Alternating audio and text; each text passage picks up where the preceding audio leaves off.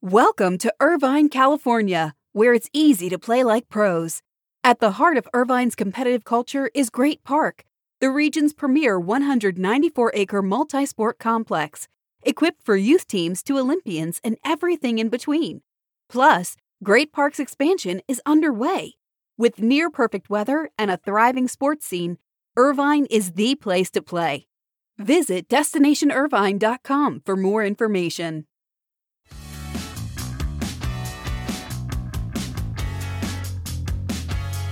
Last thing I watched before going to bed last night was a video of Golden State Warriors coach Steve Kerr making an emotional plea for gun control legislation during his pregame press conference where he refused to talk basketball. He instead urged Congress to mandate background checks for gun purchases. It's well worth a watch on this sad day when we're all thinking about what we can do to make the tragedies like we've been witnessing lately far less likely.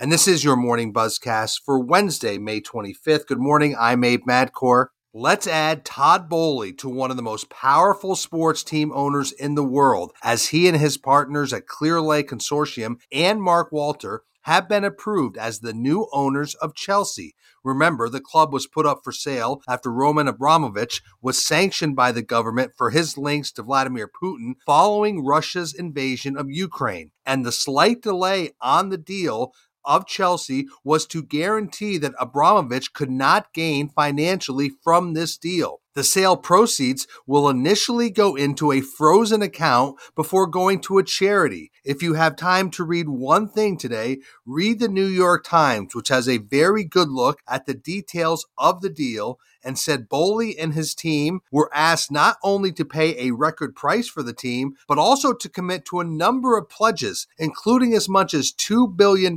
more in investments in Chelsea. We've noted that on the Buzzcast before. The deal was handled by Joe Ravitch Savage of the Raine Group, who said bidders couldn't sell their stake within the first decade of ownership. They must earmark $125 million for the club's women's team. The new owners must invest millions more in the club's academy and training facilities and commit to rebuilding Stamford Bridge, which is Chelsea's stadium. We've talked a lot about this on the Buzzcast, but this story really puts in all the conditions to the sale in very fine detail.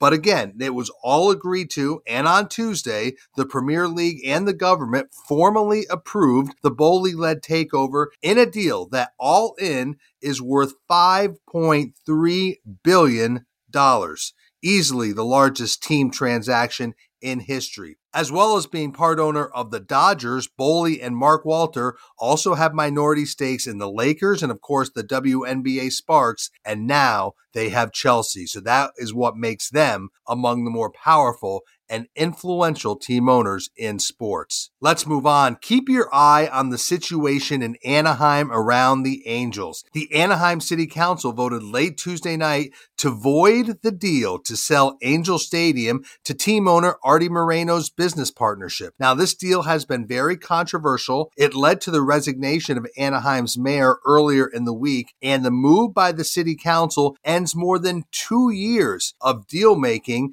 and trying to reach a deal that would keep the Angels in Anaheim for years to come. Now, this doesn't mean the Angels are a threat to leave anytime soon. Their current stadium lease remains in effect through 2029 at the very least. But team owner Arte Moreno will not be happy with the city council's move. He could respond with litigation. This is a $320 million sale of a 150 acre property. It was billed as the biggest real estate deal in the city's history. It centered around a deal to a business of Arte Moreno's that was slated to develop up to 5,000 new apartments and condominiums, restaurants, shops, hotels, offices, as well as a new ballpark for the Angels. Now, obviously, all of this is back to the drawing board, and really you have to watch Arte Moreno's reaction and what action, if any, he takes against the city of Anaheim. Let's shift to a couple of quick hitters from the NFL's one day owners meeting in Atlanta yesterday. First, Indianapolis will keep the NFL scouting combine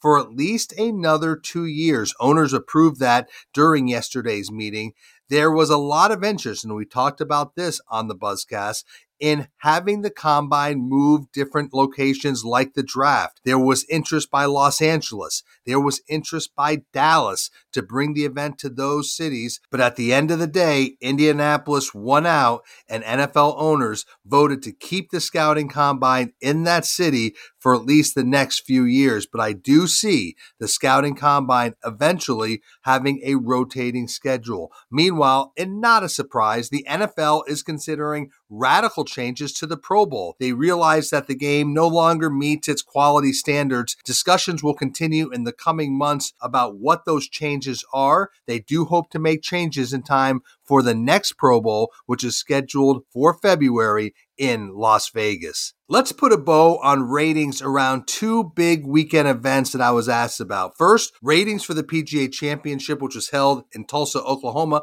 were solid.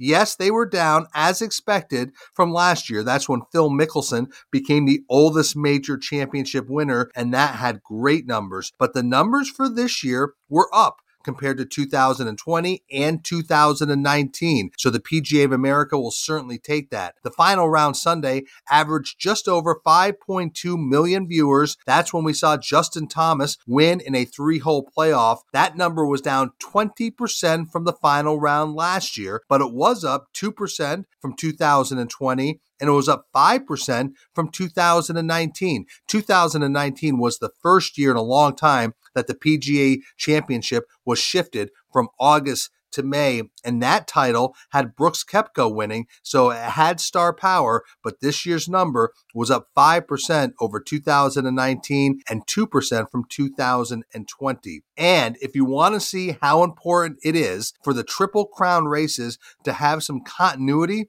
Look at the numbers from Saturday's Preakness Stakes on NBC. Remember, Kentucky Derby winner Rich Strike did not run at Pimlico on Saturday, and it's the likely reason that this year's race is among the least watched Preaknesses since 2000 Yes, since 2000, when it was on ABC. The only race lower was in 2020. That's when the Preakness was moved to October and it drew just over 2 million viewers. So on Saturday, NBC averaged 5.3 million viewers for the race. Remember, early voting won the second leg of the Triple Crown, but that number is down 25% from last year's race. So we all know that interest builds as viewers looked to see if a Triple Crown winner could possibly emerge. And when Rich Strike did not run, that took away much of the interest for viewers in the Preakness Stakes. And finally, we'll end the Buzzcast around people. The Golden State Warriors are announcing today that Donna Daniels will become general manager of the Chase Center. Donna Daniels has more than 30 years experience in sports and live entertainment. She spent 25 years at the NBA's league office and she will oversee all Chase Center operations. This is one of the most high volume, highly trafficked arenas in sports. She will report to Warriors president and COO Brandon Schneider. She'll begin her new role June 20th. She most recently worked for Harris Blitzer Sports and Entertainment, where she served as general manager of the Prudential Center from 2019 through 2021. And of course, in her new role, she'll be charged with operating the venue of the Chase Center and tasked with booking events at that facility. So Donna Daniels joining as general manager of the Chase Center starting June 20th. So that is your morning buzzcast for Wednesday, May 25th. I'm Abe Madkour. And as we remember the 19 kids that went to school and never saw their parents again, let's hope we can all be better to each other in the future. So stay healthy, be good to each other. I'll speak to you tomorrow.